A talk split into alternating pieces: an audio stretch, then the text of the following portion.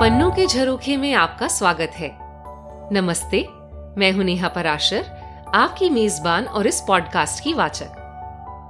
पन्नों के झरोखे में मैं लाती हूं आपके लिए देश विदेश के महान लेखकों की कल्पना और कलम से निकली कुछ खूबसूरत, रोचक, रोमांचक, कभी मन को छूने वाली तो कभी सिहरन पैदा करने वाली अमर कहानियां, और साथ ही हल्की सी झलक लेखक के बारे में भी और उनके देश प्रदेश के बारे में, जहां का नजारा उनकी कहानी दिखाती है।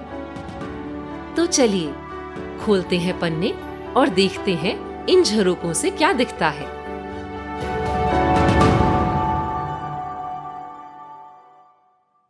आज जो कहानी मैं आपके लिए लाई हूं, ये असल में मैंने अपने पापा से सुनी थी। ये उनकी सबसे पसंदीदा कहानियों में से है। जब मैं छोटी थी तो घर के सब बच्चे इकट्ठा होकर पापा से कहानियां सुनते थे, परियों की नहीं, ऐतिहासिक किरदारों की। पर सबसे ज्यादा फरमाइश रहती थी पापा की जासूसी और डरावनी कहानियों की। ये कहानियां मनगढ़ंत होती थी, जिन्हें पापा उसी समय बनाते थे और साउंड इफेक्ट्स के साथ सुनाते थे। हम बहुत डरते थे, पर मजा आता था, इसलिए वहां से उठते भी नहीं थे। पर आज की कहानी का श्रेय पापा की कल्पना को नहीं, बल्कि लेखक विलियम वाइमार्क जेकब्स यानी डब्ल्यू डब्ल्यू जेकब्स की कल्पना को जाता है। जेकब्स का जन्म अठारह सौ तिरसठ में वॉपिंग में हुआ था, जो कि इंग्लैंड में टेम्स नदी के किनारे पूर्वी लंदन का एक जहाजी जिला है। यह बंदरगाह और उससे संबंधित उद्योगों का केंद्र है। इसके अतिरिक्त ये एक और बात के लिए प्रसिद्ध है, या कहें कुख्यात है। यहाँ है एग्जीक्यूशन डॉक नामक जगह। यहाँ पर चार सौ सालों से भी अधिक तक समुद्री दस्यु यानी पायरेट्स और अपराधियों को सूली पर लटकाया जाता था। उनके मृत शरीर को तब तक सूली पर लटके रहने दिया जाता था जब तक तीन बार ज्वार उसे डुबा ना दे। जेकब्स इंग्लैंड के उन्नीसवीं सदी के अंत और बीसवीं सदी के पूर्वार्ध के लोकप्रिय हास्य रस के लेखकों में से हैं। इन्होंने अनेक लघु कथाएं और उपन्यास लिखे हैं, जिन्हें पाठकों ने बहुत पसंद किया, और अन्य जाने माने लेखकों जैसे पीजी वुडहाउस और जेरोम के जेरोम ने भी बहुत सराहा। इनकी कुछ कृतियों के नाम हैं many cargoes, the skippers wooing, sea urchins, night watchman, sailors knots इत्यादि। इन्होंने कई डरावनी कहानियां भी लिखी हैं, जिनमें से एक ने तो इनका नाम हमेशा के लिए अमर कर दिया है। ये है उन्नीस सौ दो में प्रकाशित हुई इनकी कहानी द मंकीज पॉ। ये कहानी इतनी लोकप्रिय है कि इस पर अब तक पांच बार फिल्में बन चुकी हैं और तीस से भी अधिक बार इसे टीवी या मंच के लिए रूपांतरित किया जा चुका है अलग अलग देशों में। हो सकता है किसी न किसी रूप में आप भी इस कहानी से परिचित हों। आइए सुनते हैं द मंकीज पॉ।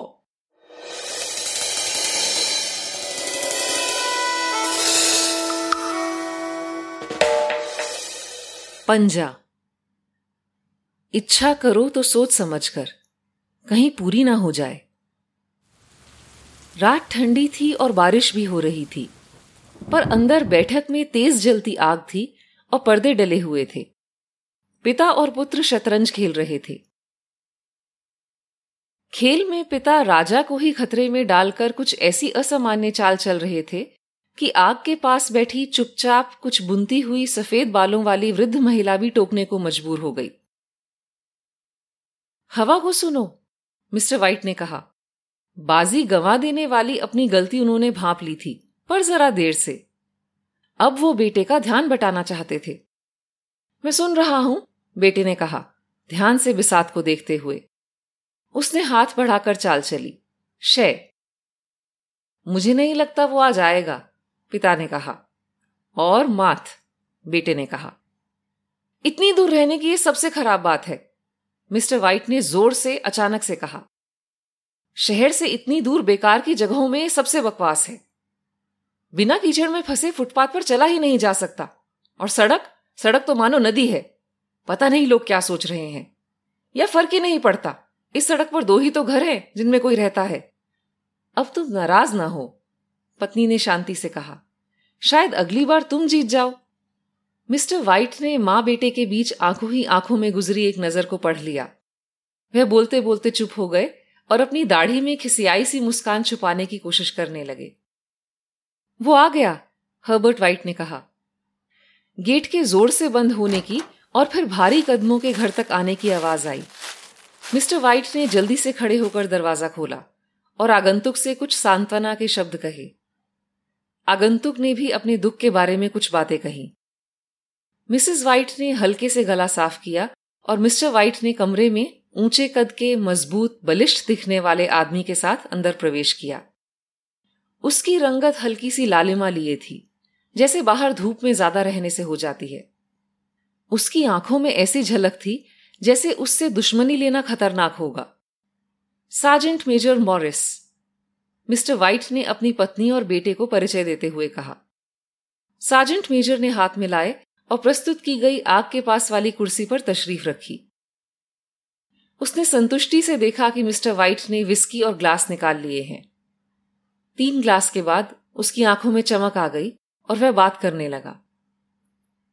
वह छोटा सा परिवार निरंतर बढ़ती रुचि से इस दूर देश से आए मेहमान की बातें, खतरनाक घटनाओं, बहादुरी, जंग, अजीब अजीब लोगों के किस्से सुन रहा था। इक्कीस साल, मिस्टर वाइट ने अपनी पत्नी और पुत्र की ओर देखते हुए कहा।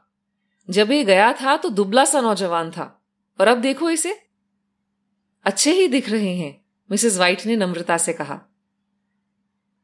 मैं खुद हिंदुस्तान जाना चाहता हूं, बुजुर्ग मिस्टर वाइट ने कहा, बस थोड़ी दुनिया देखने के लिए। जहां हो वहीं अच्छे हो, सार्जेंट मेजर ने सिर हिलाते हुए कहा। उसने खाली ग्लास नीचे रख दिया और हल्की सी आह भरते हुए फिर से सिर हिलाया। मैं वो पुराने मंदिर देखना चाहूंगा और फकीर और रास्ते पर तमाशा दिखाने वाले, मिस्टर वाइट ने कहा। तुम उस दिन मुझे एक पंजे के बारे में कुछ बताने लगे थे ना, मॉरिस? नहीं नहीं, कुछ नहीं, मेजर ने कहा। कम से कम कुछ दिलचस्प तो बिल्कुल नहीं। पंजा? मिसेस वाइट ने जिज्ञासा दिखाते हुए पूछा। हाँ, आप इसे शायद जादू कहेंगी, सार्जेंट मेजर ने कुछ सोचने से पहले ही बोल दिया। तीनों श्रोता उत्सुकता से आगे झुक गए। मेहमान गहरी सोच में था। वह खाली ग्लास को होठों तक लेकर आया और फिर उसे नीचे रख दिया। मिस्टर वाइट ने फिर से ग्लास भर दिया। देखने में तो, सार्जेंट मेजर ने अपनी जेब टटोलते हुए कहा, देखने में तो ये मामूली सा पंजा है, सुखाया हुआ। उसने जेब से कुछ निकालकर आगे किया। मिसेस वाइट घृणा से पीछे हो गई, पर बेटे ने उसे हाथ में लेकर ध्यान से देखा। इसमें क्या खास है? मिस्टर वाइट ने पंजे को बेटे के हाथ से लेते हुए पूछा। इस पर एक बूढ़े फकीर ने मंत्र फूंका था, सार्जेंट मेजर ने कहा। वह एक पहुंचा हुआ साधु था। वह दिखाना चाहता था कि जिंदगी किस्मत के अधीन है और जो किस्मत के लिखे से छेड़छाड़ करने की कोशिश करे उसे उसके लिए पछताना पड़ेगा। उसने इस पर ऐसा मंत्र पढ़ा जिससे तीन अलग अलग लोग इससे तीन तीन इच्छाएं मांग सकें। सार्जेंट मेजर ने ये कहानी ऐसे सुनाई जैसे वह वाकई उस पर विश्वास करता हो। उसके श्रोताओं को समझ आ गया कि शायद ये बात सुनकर उनका हंसना उचित नहीं था और उनके मेहमान को शायद बुरा लगा। सर, तो आपने तीन इच्छाएं क्यों नहीं मांगी? हर्बर्ट ने चालाकी से पूछा। मेहमान ने उसे ऐसे देखा जैसे अनुभवी लोग अक्सर बदतमीज युवाओं को देखते हैं। मैं मांग चुका हूं, उसने धीरे से कहा, पर उसका चेहरा सफेद पड़ गया था। और क्या आपकी तीनों इच्छाएं पूरी हुई? मिसेस वाइट ने पूछा। हां, सार्जेंट मेजर ने कहा। और क्या किसी और ने भी इससे इच्छाएं मांगी हैं? बूढ़ी मिसेस वाइट ने आगे पूछा। हां, पहले आदमी ने इससे तीन इच्छाएं मांगी थी। मैं नहीं जानता पहली दो इच्छाएं क्या थी, पर उसकी तीसरी इच्छा मौत थी, इसीलिए ये पंजा मुझको मिला। मॉरिस की आवाज इतनी गंभीर थी कि सब पर चुप्पी छा गई। अगर तुम भी अपनी तीन इच्छाएं मांग चुके हो मॉरिस, तो अब ये पंजा तुम्हारे किस काम का? बूढ़े मिस्टर वाइट ने कहा। तुम इसे अपने पास क्यों रखते हो? बस ऐसे ही, उसने धीरे से कहा। मैंने सोचा था कि मैं इसे बेच दूंगा, पर अब मैंने इरादा बदल दिया है। मैं इसकी वजह से वैसे ही बहुत मुसीबत झेल चुका हूं और कोई इसे खरीदेगा भी नहीं। लोगों को लगेगा ये बस कहानी है। अगर तुम तीन इच्छाएं और मांग सकते तो? बूढ़े मिस्टर वाइट ने पूछा। तो मांगते क्या? पता नहीं, पता नहीं। मॉरिस ने पंजा उठाया और अपनी उंगली और अंगूठे के बीच उसे पकड़कर अचानक से उसे आग में फेंक दिया। मिस्टर व्हाइट के मुंह से हल्की सी चीख निकल गई और उन्होंने झुककर उसे उठा लिया। अच्छा होगा तुम इसे जल जाने दो, मॉरिस ने ऐसी दुखी आवाज में कहा जिससे सबको पता लग गया कि वह सच में यही चाहता था। अगर तुम इसे नहीं चाहते मॉरिस तो इसे मुझे दे दो। नहीं, मैं नहीं चाहता, मैंने इसे आग में फेंक दिया था। अगर तुम इसे रखना चाहते हो तो आगे जो होगा उसके लिए मैं जिम्मेदार नहीं हूं। समझदारी इसी में है कि तुम भी इसे आग में डाल दो। उसके दोस्त ने ना में सिर हिलाते हुए पंजे को ध्यान से जांचा। क्या करना होता है? उसने पूछा। अपने दाएं हाथ में उठाकर अपनी इच्छा जोर से बोलो जैसे सुनी जा सके, सार्जेंट मेजर ने कहा, पर आगे क्या होगा उसके बारे में मैं तुम्हें चेतावनी दे रहा हूं। यह तो कोई परी कथा सी लगती है, मिसेस व्हाइट ने उठते हुए कहा और वो मेज पर खाना लगाने लगी। तुम्हें नहीं लगता तुम्हें मेरे लिए चार हाथ मांग लेने चाहिए? उसके पति ने पंजा हाथ में उठाया और तीनों जोर से हंस पड़े। सार्जेंट मेजर ने अपने दोस्त का हाथ पकड़ लिया। उसके चेहरे पर चौंका हुआ डर का सा भाव था। अगर कुछ मांगना ही है तो समझदारी से मांगो।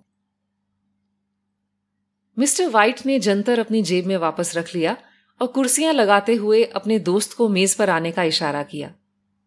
खाने के बीच पंजा भुला दिया गया।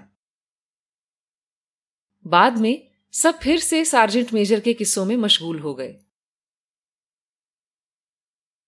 अगर ये पंजे की कहानी इनकी बाकी किस्सों की तरह है तो हमें इससे ज्यादा कुछ उम्मीद नहीं करनी चाहिए, हर्बर्ट बोला जब मेहमान जा चुका था, बस आखिरी ट्रेन निकलने से पहले। तुमने उसे इसके लिए कुछ दिया क्या? मिसेस व्हाइट ने अपने पति को गौर से देखते हुए पूछा। हां, थोड़ा सा, मिस्टर व्हाइट ने झेपते हुए कहा। वो लेना नहीं चाहता था पर मैंने आग्रह किया, पर उसने फिर से जोर दिया कि मैं इसे फेंक दूं। बिल्कुल नहीं, हर्बर्ट ने मजाक में चेहरे पर डर का भाव लाते हुए कहा। अरे, हम अमीर, मशहूर, बहुत खुश होने वाले हैं। फिर मुस्कुराते हुए कहा, पिताजी आप राजा बनने की इच्छा करो, फिर मां की यूं सारे दिन की शिकायत बंद हो जाएगी। वह मेज के इधर उधर हंसती हुई मिसेस व्हाइट से बचने के लिए भागा, जो एक कपड़ा हाथ में लेकर उसे मारने के लिए भागी। मिस्टर व्हाइट ने पंजा जेब से निकाला और उसे शक की नजर से देखा। मुझे नहीं पता मुझे क्या मांगना चाहिए, मुझे लगता है मुझे जो चाहिए मेरे पास सब है। अगर आप घर की किश्तें चुका सकते तो आपको बहुत खुशी होती ना, हर्बर्ट ने अपने पिता के कंधे पर हाथ रखते हुए कहा। तो फिर आप दो सौ पाउंड मांग लो, यही ठीक है। उसके पिता के चेहरे पर इस कहानी को सच मानने की बेवकूफी के लिए एक हिसियाई सी मुस्कुराहट थी।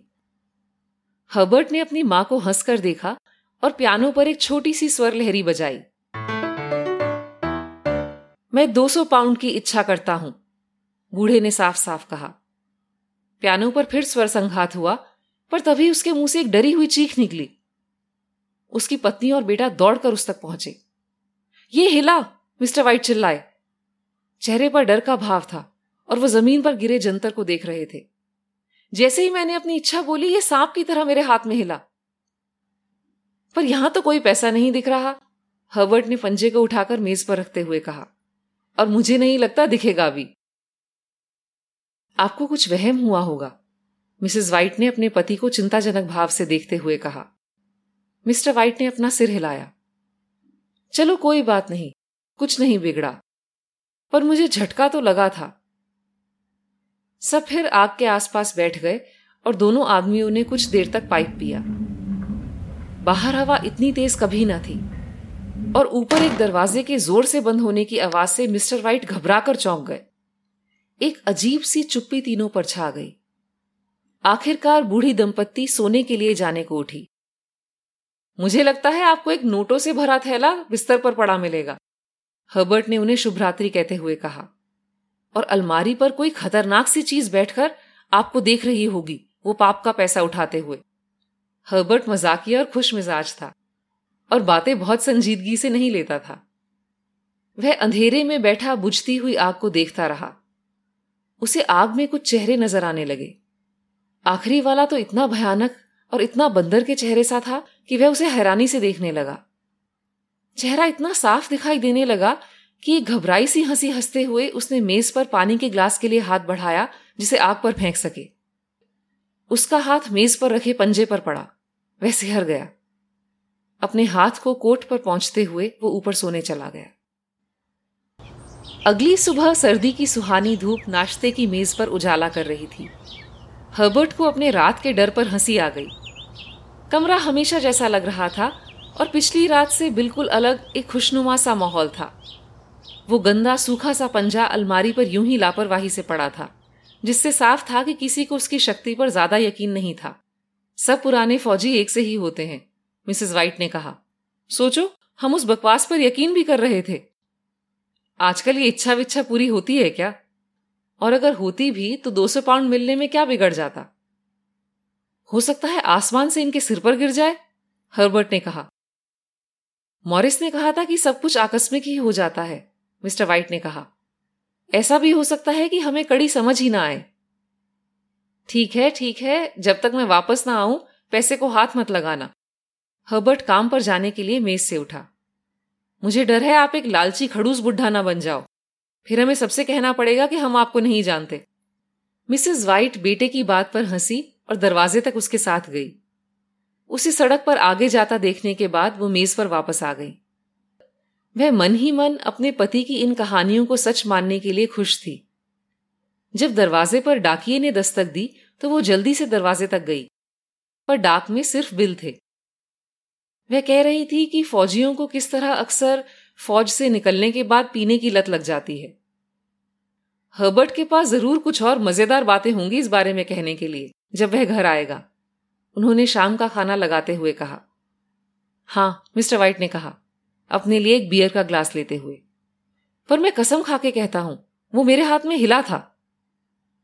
हां हां, तुम्हें लगता है ऐसा हुआ होगा, पत्नी ने शांत करते हुए कहा। लगता नहीं, मैंने कहा ऐसा ही हुआ था। क्या मामला है?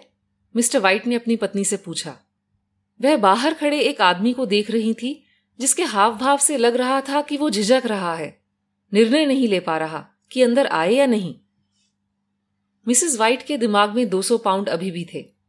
तुरंत कड़ी जोड़ ली कि वह अजनबी अच्छे कपड़े पहने था और रेशम की नई सी हैट भी। वह तीन बार गेट पर रुका और फिर आगे बढ़ गया। चौथी बार वह गेट पर हाथ रखे खड़ा रहा और फिर कुछ मन मना के उसने गेट खोला और घर की तरफ आने लगा। मिसेस वाइट ने तुरंत अपने हाथ पीछे करके एप्रन की डोरियां खोली और उसे कुर्सी की गद्दी के नीचे छुपा दिया। वह अजनबी को अंदर तक ले आई। वह थोड़ा असहज दिख रहा था। उसने ऐसे उन्हें देखा मानो अपने आने के मकसद को गुप्त रखना चाहता हो।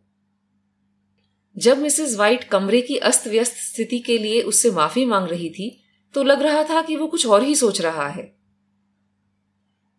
जितना हो सके सब्र रखते हुए वो उसे अपने आने का उद्देश्य बताने की प्रतीक्षा करने लगी। उसकी चुप्पी कुछ असामान्य थी।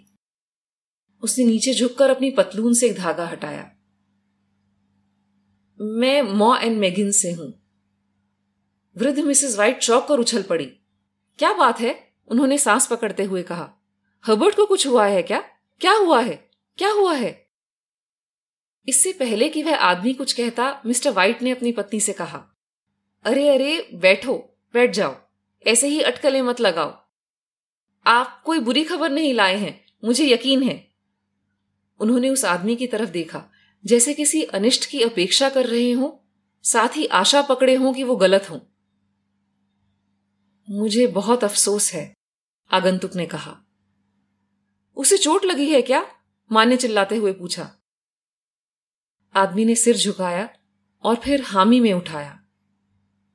बहुत ज्यादा, उसने धीरे से कहा, पर अब वह दर्द में नहीं है। हे भगवान, शुक्र है, शुक्र है भगवान, शुक्र। वह कहते कहते चुप हो गई, जैसे ही उन्हें समझ आया कि दर्द में ना होने का क्या मतलब हो सकता है। उस आदमी ने अपना चेहरा दूसरी ओर कर लिया था, पर एक मां ने उस पर वह भयानक सच्चाई पढ़ ली। उसने अपनी सांस खींचकर अपने पति की ओर देखा जो अभी तक अनभिज्ञ था, और उसके हाथ पर अपना कांपता हुआ हाथ रख दिया। एक लंबी चुप्पी छा गई। वह मशीन में फंस गया था, आदमी ने धीमी सी आवाज में कहा। मशीन में फंस गया था। मिस्टर वाइट ने दोहराया। वह सदमे में थे और कुछ सोच नहीं पा रहे थे। वे खिड़की से बाहर घूरते रहे, अपनी पत्नी का हाथ हाथों में लिए, वैसे ही जैसे वो शादी से पहले किया करते थे, चालीस साल पहले। हमारा बस एक ही सहारा था, उन्होंने उस आदमी की ओर देखते हुए कहा। मैं समझता हूं। उसने गला साफ किया और उठकर धीरे धीरे खिड़की तक गया। मैं कंपनी की तरफ से आपको इस अनहोनी के लिए सांत्वना देता हूं, उसने बिना मुड़े कहा। आप समझ सकते हैं कि मैं भी एक मुलाजिम ही हूं और बस हुक्म मान रहा हूं। उसे कोई जवाब नहीं मिला। बूढ़ी औरत का चेहरा सफेद पड़ गया था, आंखें फटी थी और सांसें जैसे चल ही ना रही हों। पिता का चेहरा ऐसा था जैसे उनके दोस्त सार्जेंट मेजर का शायद पहली बार जंग पर जाते हुए हुआ होगा। मुझे आपको बताना था कि मॉ एंड मैगिन्स कोई जिम्मेदारी नहीं उठा रहे। आपको इस हादसे के लिए कोई भी मुआवजा देने के लिए वे कानूनन बाध्य नहीं हैं, पर आपके बेटे की सेवाओं की एवज में वे आपको कुछ धनराशि देना चाहते हैं। मिस्टर वाइट से अपनी पत्नी का हाथ छूट गया और वो उठ खड़े हुए। उन्होंने दहशत भरी नजर से उस आदमी को देखा। उनके सूखे होठ मुश्किल से कह पाए। कितनी? दो सौ पाउंड, जवाब आया। अपनी पत्नी की चीख उनके कानों में नहीं पड़ी। वो बस हल्के से मुस्कुराए और किसी अंधे के जैसे हाथ आगे बढ़ाए एक निर्जीव ढेर की तरह जमीन पर गिर गए। दो मील दूर नए बड़े कब्रिस्तान में अपने खून को दफनाकर बूढ़ी दंपत्ति अब सायों और सन्नाटों से भरे घर में वापस आ गए। सब कुछ इतनी जल्दी हुआ कि उन्हें कुछ समझ ही नहीं आ रहा था। वे एक निरंतर प्रतीक्षा की मनःस्थिति में थे, जैसे कुछ और होने का इंतजार हो, कुछ ऐसा जिससे बूढ़े दिलों का यह भारी बोझ हल्का हो सके। जैसे जैसे दिन बीतते गए उन्हें एहसास हुआ कि उन्हें हालात के साथ समझौता करना ही पड़ेगा, वृद्धावस्था का समझौता जो आशाहीन होता है, बिना कोई उम्मीद लिए। कभी कभी तो वो एक दूसरे से एक शब्द भी नहीं कहते थे। अब कुछ बात करने को था ही नहीं, दिन मानो कटता ही नहीं था। एक रात बूढ़े आदमी की आंख खुली तो उसने हाथ बढ़ाकर देखा तो वो अकेला था। कमरे में अंधेरा था, पर खिड़की के पास खड़ी अपनी पत्नी की सुबकियां उसे सुनाई दे रही थी। वह बिस्तर पर उठ बैठा। आ जाओ, उसने कोमलता से कहा, ठंड लग जाएगी। मेरे बेटे के लिए तो और भी ठंड है, उसने कहा और फिर रोने लगी। उसकी पलकें भारी हो रही थी और वह फिर से सो गया कि पत्नी की चीख सुनकर अचानक से जाग गया। पंजा, वह चिल्लाई, वो बंदर का पंजा! कहां कहां है वो? वो लड़खड़ाते हुए दौड़कर उस तक पहुंची। मुझे वो चाहिए। तुमने उसे फेंक तो नहीं दिया ना? वो तो नीचे ही है, अंगीठी के ऊपर वाले आले में, पति ने कहा। क्यों? वह रोते रोते हंसने लगी और झुककर उसका गाल चूम लिया। मुझे अभी उसकी याद आई, उसने कहा। मैंने पहले क्यों नहीं सोचा? तुमने पहले क्यों नहीं सोचा? क्या नहीं सोचा? अभी भी दो इच्छाएं बची हैं। हमने बस एक ही इच्छा मांगी है अब तक। क्या एक काफी नहीं थी? उसने पत्नी से गुस्से में कहा। नहीं, हम एक और मांगेंगे। नीचे जाओ और जल्दी से उसे लेकर आओ। हमारे बच्चे के फिर से जिंदा होने की इच्छा मांगो। बूढ़े आदमी ने कंबल उतार फेंका। हे भगवान, तुम पागल हो गई हो, उसने दहशत से कहा। लेकर आओ, जल्दी लेकर आओ और इच्छा मांगो। मेरा बच्चा, मेरा बच्चा! पति ने माचिस से मोमबत्ती जलाई। वापस आकर सो जाओ, तुम्हें पता नहीं है तुम क्या कह रही हो। हमारी पहली इच्छा पूरी हुई थी ना, बूढ़ी औरत ने गिड़गिड़ाते हुए कहा, तो दूसरी क्यों नहीं? जाओ, लेकर आओ और इच्छा मांगो। उसके पति ने उसे मुड़कर देखा और फिर कांपती हुई आवाज में कहा, उसे गुजरे दस दिन हो चुके हैं। मैंने तुम्हें पहले नहीं बताया, पर मैं भी उसे सिर्फ उसके कपड़ों से ही पहचान पाया था। तुम उसे देख भी नहीं पाती, तो अब सोचो। उसे वापस लाओ, वह अपने पति को दरवाजे की तरफ खींचते हुए बोली। तुम्हें क्या लगता है जिसे मैंने छाती से लगाकर दूध पिलाया उससे मैं डर जाऊंगी? वह अंधेरे में टटोलते हुए नीचे पहुंचा। पंजा वहीं रखा था। उसके अंदर एक भयानक डर जाग रहा था। उसके माथे पर ठंडा पसीना था। वह उस मनहूस चीज को हाथ में लिए वापस कमरे में पहुंचा। उसकी पत्नी का चेहरा बदल सा गया था। उस पर एक अजीब भयावह सा भाव था। उसे अपनी पत्नी से डर लग रहा था। मांगो, उसने भारी सी आवाज में कहा। ये बेवकूफी है, पाप भी, उसने कहा। मांगो। उसने अपना हाथ उठाया। मैं चाहता हूं मेरा बेटा जिंदा हो जाए। पंजा नीचे गिर गया। वह डर से उसे देख रहा था। वह कुर्सी पर गिर पड़ा, पर उसकी पत्नी की आंखों में मानो ज्वाला थी। वह खिड़की तक गई और पर्दे हटा दिए। वह कुर्सी पर बैठा अपनी पत्नी को देखता रहा। जब मोमबत्ती बुझी तो वो मंत्र के नाकामयाब होने के गहरे सुकून के साथ वापस बिस्तर तक चला गया। कुछ ही देर में उसकी पत्नी भी बिस्तर पर आकर लेट गई। वह चुप थी। कोई कुछ नहीं बोला। दोनों बिस्तर में लेटे हुए घड़ी की सुइयों को सुन रहे थे। रात की सामान्य आवाजों के सिवा सब शांत था। कुछ देर अंधेरे में उदास लेटे रहने के बाद पति ने कुछ हिम्मत जुटाई, माचिस की डिब्बी ली और एक माचिस जलाकर मोमबत्ती लेने नीचे चला गया। वह आखिरी सीढ़ी पर था कि माचिस बुझ गई। वह दूसरी माचिस जलाने के लिए रुका ही था कि दरवाजे पर खटखटाहट सुनाई दी। खटखट इतनी हल्की थी कि बस नीचे ही सुनाई दी जा सकती थी, जैसे कोई चुपचाप नजरें बचाकर घर में आना चाहता हो। उसके हाथ से माचिसें गिर गई। वह बिल्कुल स्थिर खड़ा रहा, सांस रोके। दरवाजे पर फिर से खटखट हुई। वह भागकर वापस कमरे में गया और अपने पीछे दरवाजा बंद कर लिया। तीसरी बार खटखटाहट हुई। वो क्या है, उसकी पत्नी बोली और उठ बैठी। चूहा है, अभी अभी मेरे सामने सीढ़ियों पर से गया। उसकी पत्नी बिस्तर पर बैठे ध्यान से सुन रही थी। एक जोर की खटखटाहट घर में गूंजी। वो हर्बर्ट है, हाँ हर्बर्ट। वो दरवाजे की ओर भागी और उसके पति ने उसका रास्ता रोककर उसकी बाह कसकर पकड़ ली। तुम क्या करने वाली हो, उसने पूछा। मेरा बच्चा हर्बर्ट, वह खुद को खींचते हुए बोली। मैं भूल गई थी कि वो दो मील दूर से आ रहा था। तुमने मुझे क्यों पकड़ रखा है? छोड़ो, मुझे दरवाजा खोलना है। भगवान के लिए उस चीज को अंदर मत आने दो, बूढ़ा आदमी चिल्लाया। वो डर से कांप रहा था। तुम अपने बेटे से डर रहे हो? मुझे जाने दो, मैं आ रही हूं बेटा, मैं आ रही हूं। एक और खटखटाहट हुई। बूढ़ी औरत ने एक झटके से खुद को छुड़ा लिया और भागी। उसका पति सीढ़ियों तक जाकर रुक गया और उसे बुलाता रहा। उसे दरवाजे की चेन पीछे हटने की आवाज सुनाई दी और फिर नीचे की चिटकनी। वह हांफती हुई चिल्लाई, ऊपर वाली चिटकनी, तुम नीचे आओ, मेरा हाथ नहीं पहुंच रहा। पर उसका पति जमीन पर घुटनों के बल था और पागलों की तरह कुछ ढूंढ रहा था। वो पंजा बस किसी तरह मिल जाए, इससे पहले कि वह चीज अंदर आ जाए। दरवाजे पर खटखट अब लगातार और जोर जोर से हो रही थी। उसे अपनी पत्नी के कुर्सी खींचने की आवाज सुनाई दी और फिर दरवाजे पर कुर्सी टिकाने की। चिटकनी खुल रही थी। उसी पल उसके हाथ पंजा लग गया और उसने बदहवासी में अपनी तीसरी और आखिरी इच्छा मांगी। खटखटाहट अचानक बंद हो गई, पर उसकी गूंज अभी भी घर में थी। उसे कुर्सी पीछे हटने की और दरवाजा खुलने की आवाज आई। ठंडी हवा का जोर का झोंका ऊपर सीढ़ियों तक आया और फिर एक लंबा जोर का विलाप। यह सुनकर उसकी हिम्मत बंधी और वो दौड़कर नीचे अपनी पत्नी तक पहुंचा और फिर गेट तक। बाहर सन्नाटा था। खंबे पर लगा बल्ब एक सूनी सड़क पर रोशनी कर रहा था।